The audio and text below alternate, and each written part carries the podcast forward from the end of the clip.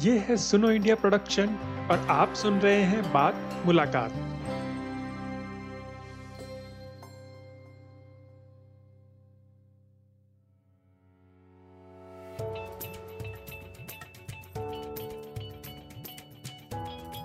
मणिपुर पिछले चार महीनों से जातीय हिंसा से जूझ रहा है। हिंसा से विस्थापित हुए लगभग सत्तर हज़ार से ज़्यादा लोग, कुल तीन शिविरों में रह रहे हैं। गैर सरकारी संगठन Indian doctors for peace and development के पाँच डॉक्टरों की एक फैक्ट फाइंडिंग टीम ने एक और दो सितंबर को मैत्री और कुकी बहुल दोनों क्षेत्रों में राहत शिविरों का दौरा किया। आज हमारे साथ डॉक्टर शकील उर रहमान मौजूद हैं। डॉक्टर रहमान, इस फैक्ट फाइंडिंग टीम का हिस्सा थे और वर्तमान में Indian doctors for peace and development के जनरल सेक्रेटरी भी हैं। शुक्रिया रहमान साहब हमारे साथ जुड़ने के लिए। हम सबसे पहले ये चाहते हैं कि आप, आपने जो दौरा किया, उससे कुछ केसेस आपके सामने आई एम श्योर आए होंगे। आप उनको हमारे साथ साझा कर सकते हैं संक्षेप में। आपने वहाँ जैसा हाल देखा। देखिए, वहाँ तो जो अभी हालात बन गए हैं पिछले चार महीनों में, जो रिलीफ कैंप बने हैं तो वो रिलीफ कैंप भी एथनिक आधार पर ही बने हैं। जो घाटियों में और वैलीज में जो रिलीफ कैंप है, वहाँ मेती और जो पहाड़ियों में और हिल्स में रिलीफ कैंप है, वहाँ कुकीज है। तो हम लोग घाटियों के भी रिलीफ कैंप में गए और पहाड़ियों के भी रिलीफ कैंप में गए। कुछ समस्याएँ तो दोनों जगह बिल्कुल बराबर थी मतलब। और वो शायद सरकारी ताना बाना बहुत चुस्त नहीं होने की वजह से थी। जो समस्याएँ दोनों जगह थी कि वहाँ बहुत ज़्यादा ओवर क्राउडिंग थी दोनों जगहों पर। दूसरी समस्या ये थी कि जो हम लोग बोलते हैं वॉश वाटर सैनिटेशन और हाइजीन इनकी समस्याएँ दोनों जगह थी। बच्चों को, गर्भवती महिलाओं को, वैसी माताएँ जो बच्चों को दूध पिलाती हैं, उनका, जिनके पौष्टिक आहार का मिलना बहुत ज़रूरी होता है, लेकिन पिछले चार महीने से उनको पौष्टिक आहार नहीं मिल रहा, भोजन मिल रहा है, लेकिन वो दाल, चावल, आलू और कुकिंग ऑयल, लेकिन हरी सब्ज़ियाँ बिल्कुल नहीं मिल रही हैं। और अंडा, मीट, मिल्क, चिकन, फ़िश, ये भी सप्लाई नहीं था। एक कैंप में लोगों ने बताया कि हर तेरह दिन के बाद मतलब दो हफ़्ते में एक अंडा पर पर्सन मिलता है, जो ना काफ़ी है। एक कैंप में ये बताया गया कि आज तक मिला ही नहीं चार महीने में। तो अगर जो विटामिन ए का सोर्स होता है, वो या तो हरे पत्तीदार सब्ज़ियाँ होती हैं, या फिर एनिमल प्रोटीन होता है तो अगर ये विटामिन ए चार महीने से उनके खाने में नहीं रहेगा खास तौर से बच्चों के तो आप ये समझ लीजिए कि उनको छह महीने से ज़्यादा बच्चों के शरीर में विटामिन ए का रिज़र्व नहीं रहता तो वो इतना घट जाएगा कि उसको विटामिन ए से जुड़ी बीमारियाँ होने लगेंगी और उसमें नाइट ब्लाइंडनेस जिसको हम लोग रतौंदी कहते हैं, इसके होने के खतरे बहुत ज़्यादा हैं। दोनों कैंपों में बहुत सारे मेंटल स्ट्रेस के भी बहुत सारे केसेस थे। उनको हम लोग पोस्ट ट्रॉमेटिक स्ट्रेस डिसऑर्डर कहते हैं पीटीएसडी बच्चे रात में डरावने सपने देख रहे हैं नाइट मियर्स देख रहे हैं, उठ जा रहे हैं। लोगों को नींदें नहीं आ रही हैं। दूध पिलाती हुई माँ माँ जो अपने बच्चों को दूध दे रही है। उनको दूध पूरा नहीं हो पा रहा उस चिंता की वजह से। हम लोग मिले एक कैंप में एक माँ से जिसकी गोद में पाँच दिनों का बच्चा था। और वो उनको पाउडर का दूध पिला रही थी, लेकिन वो चूँकि इतने चिंता में है अभी कैंप में रहते हुए कि उनको अपना दूध नहीं मिल पा रहा, माँ का दूध बच्चों को नहीं मिलेगा तो उसकी अपनी बहुत सारी शॉर्ट टर्म और लॉन्ग टर्म उसके इफेक्ट्स होते हैं। तो ये चैलेंजेस थे जो दोनों जगह बराबर थे। लेकिन कुछ चैलेंजेस थे जो पहाड़ियों में रहने वाले जो लोग थे, कैंपों में उनके साथ ज़्यादा थे। तो वो चैलेंज था कि वहाँ से रेफरल करने के लिए कोई बड़ा अस्पताल नहीं था। कोई मरीज़ अगर सीरियस हो जाए तो आमतौर से उस जिला के मरीज़ पहले इम्फाल में जाते थे। तीन मेडिकल कॉलेज वहाँ था और एक मेडिकल कॉलेज चूरा चंद्रपुर में था। तो अब जो हालात हो गए हैं और इतना एक तरह का घेटोइज्म हो गया है कि एक इलाके के लोग दूसरे इलाके के में जाने की हालत ही में अपने को नहीं पाते हैं। उनको डर है कि उनके साथ वायलेंस होगा, उनके सामान छीन लिए जाएँगे, उनकी जाने जा सकती हैं।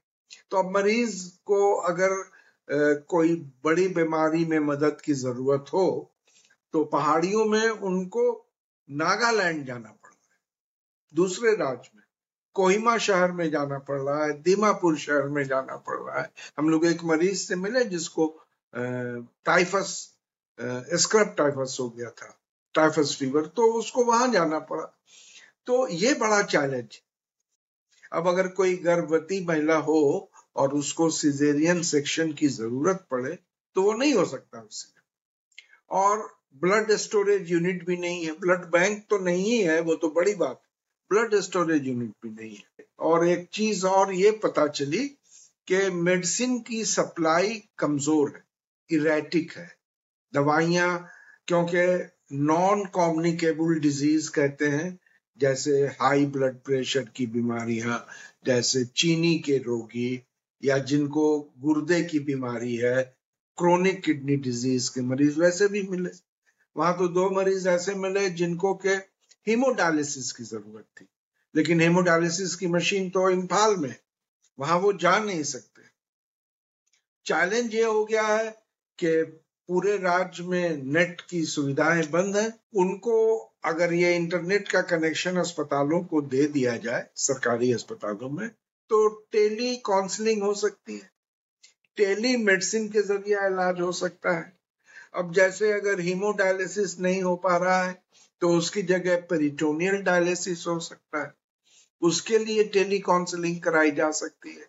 तो हम लोगों ने तो ये सरकार को सुझाव भी दिया है कि आप रिलीफ कैंप के आसपास के जो भी सरकारी हेल्थ सुविधाएँ हैं, वहाँ आप इंटरनेट की सुविधाएँ बहाल कीजिए। क्योंकि वहाँ डॉक्टरों की बहुत कमी है।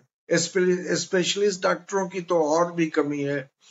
तो आप बाहर से बुलाने की बात कर रही है सरकार, लेकिन अगर आप टेलीमेडिसिन शुरू करेंगे तो आप बाहर और राज्य के अंदर जो भी स्पेशलिस्ट डॉक्टर हैं, उनकी मदद तो मरीजों को, उनके कैंप में ही मिल जाएगी। और चूँकि इतना मेंटल स्ट्रेस है और साइकोलॉजिकल काउंसलर नहीं है, नहीं के बराबर है तो वो भय में नौजवान लोगों की नौकरियाँ चली गई हैं। कोई रोजी का माध्यम नहीं है। तो ये सब काफ़ी चैलेंजेस हैं। जी, सर, एक चीज़ मैं समझना चाह रही थी कि जैसे हमें मालूम है कि दुनिया भर में जितने भी कॉन्फ्लिक्ट जोन्स हैं, उनके अंदर कुछ यूनाइटेड नेशंस के कन्वेंशंस होते हैं कि किस तरह से रिलीफ कैंप्स में जो है व्यवस्था होनी चाहिए। तो उसको लेके आप थोड़ा समझा सकते हैं। साथ ही मणिपुर में जो राहत शिविरों में रह रहे लोगों की जो स्थिति आप बयान कर रहे हैं, कितना अनुपालन किया जा रहा है या कितना वायलेशन किया जा रहा है उन कन्वेंशन का? यूएनएचसीआर ने एसफेयर स्टैंडर्ड्स बनाए, जो चार मुख्य रूप से विषयों पर वो स्टैंडर्ड्स बनाए गए हैं। एक उसका है वॉश पर जो बतलाए वाटर सैनिटेशन हाइजीन दूसरा हेल्थ पर है, तीसरा न्यूट्रिशन और फ़ूड पर है, और चौथा शेल्टर और रिहेबिलिटेशन ये वहाँ के रिलीफ कैंपों में इसका पालन नहीं हो रहा है। टीका जब कैंप में, रिलीफ कैंप में इतनी घनी आबादी हो, पर स्क्वायर मीटर इतने घनत्व के साथ लोग रह रहे हो तो कुछ बीमारियों के फैलने का खतरा नॉर्मल अवस्था से कई गुना बढ़ जाता है। उसमें से एक खसरे का की बीमारी है, जिसको मिजल्स कहते हैं।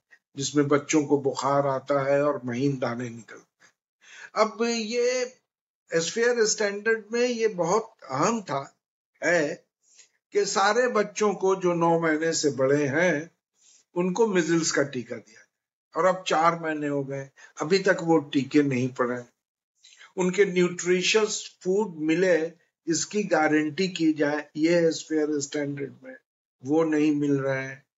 उनको गारंटी करनी है उन सभी स्वास्थ्य सुविधाओं की, जो स्वास्थ्य सुविधा एक आम नागरिक उस राज्य का हासिल कर रहा है। तो उनका रेफरल बहुत कमज़ोर है। वो जा नहीं सकते अच्छे अस्पतालों और बड़े डॉक्टरों के पास। और सर ये मणिपुर में जैसे जो स्थानीय प्रशासनिक अधिकारी हैं या और भी गैर सरकारी संगठन है या इवन राज्य सरकार है तो उन सबका किस तरह से समन्वय पॉसिबल है? किस तरह से वो कोलैबोरेट करके आ, अपने लेवल पर एक मूल्यांकन सुनिश्चित कर सकते हैं और वो क्यों नहीं हो रहा है अभी तक? हो रहा है लेकिन कमज़ोर है।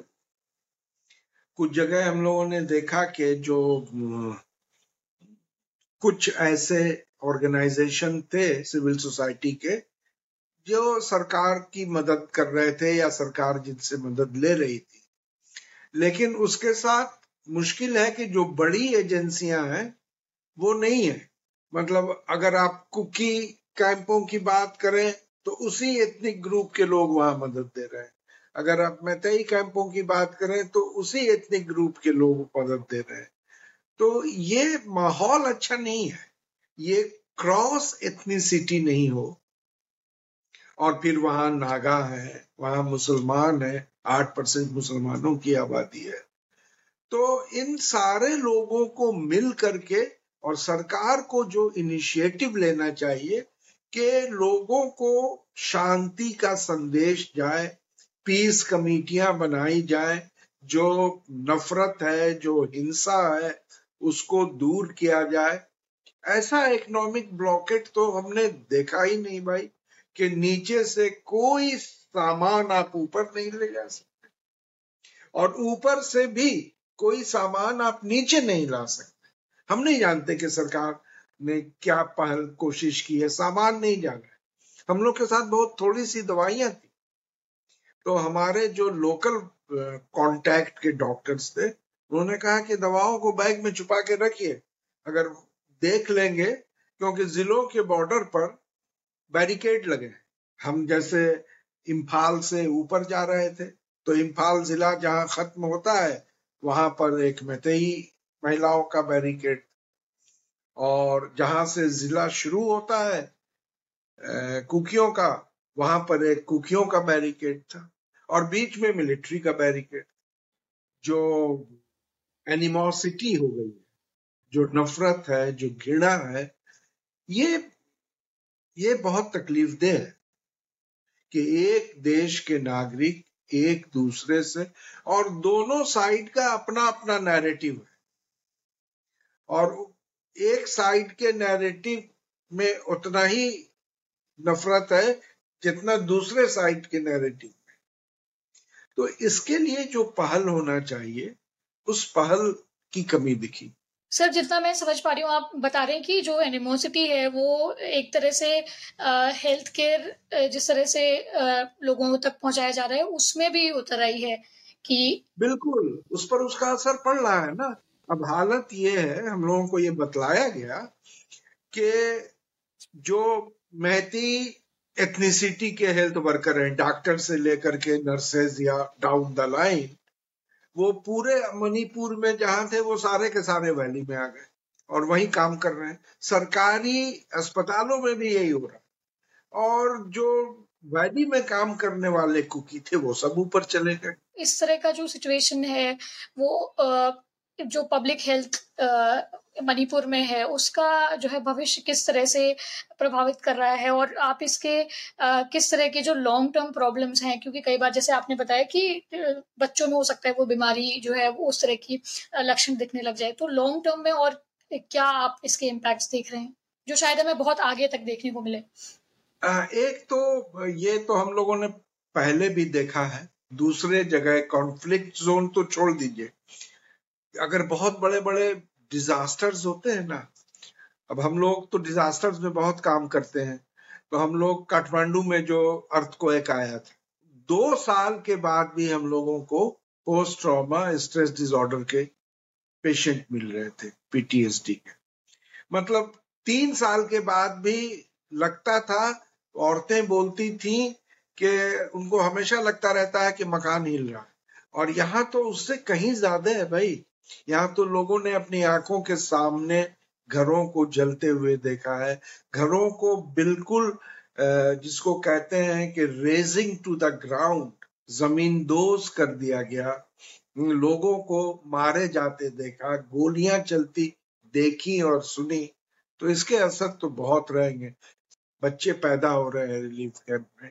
अब उनको ब्रेस्ट फीडिंग करनी हम लोग कहते हैं कि उनको सवा से डेढ़ गुना ज़्यादा खाना चाहिए। उनको एक लीटर दूध रोज पीना चाहिए। उनको इतने फल खाने चाहिए। उनका आयरन लेवल घटता है, उनका कैल्शियम लेवल घटता है। तो वो खाने से पूरा करना है, वो नहीं हो रहा है। तो जब वो नहीं होगा तो उसके सिर्फ़ इमीडिएट इफ़ेक्ट नहीं होंगे। उसके लॉन्ग टर्म इफ़ेक्ट में बच्चों का ब्रेन का डेवलपमेंट कमज़ोर होगा, उनकी हड्डियों का डेवलपमेंट कमज़ोर होगा।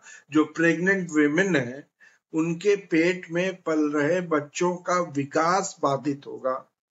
तो इसलिए ये बहुत ज़रूरी है कि बहुत ही प्रायोरिटी बेसिस पर जो सफिशियंट एंड क्वालिटी फ़ूड ये उनको मुहैया कराए।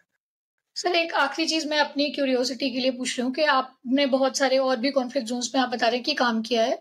तो ये जो स्थिति है, जो हम देख रहे हैं, वो कैसे उनसे अलग है या इससे मिलता जुलता कुछ आपने पहले विटनेस किया है? देखिए, ये तो ये जो गेटोइजेशन है ना, ये गेटोइजेशन हमने देखा था जब हम नेली में असम में एक नेली की बहुत बड़ी घटना हुई थी।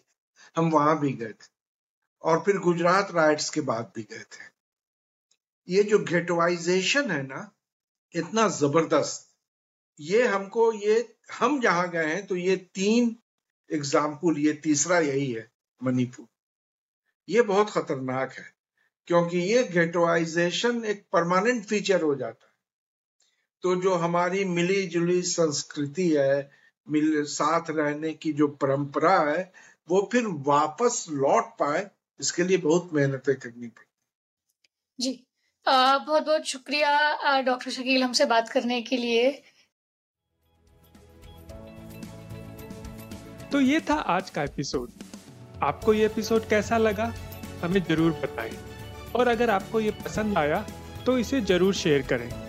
आप ऐसे ही विषयों पे होने वाली और बहुत सारी मुलाकातें और उनमें होने वाली बातें हमारी वेबसाइट सुनो इंडिया डॉट आई एन या फिर अपनी पसंद की किसी भी पॉडकास्ट ऐप जैसे कि आई Google podcast Spotify Jio Saavn या फिर गाना पे सुन सकते हैं। और अगर आपको हमारा काम अच्छा लगा तो आप हमारी वेबसाइट पे जाके हमें सपोर्ट भी कर सकते हैं। अगली बार फिर मिलेंगे, तब तक के लिए अलविदा।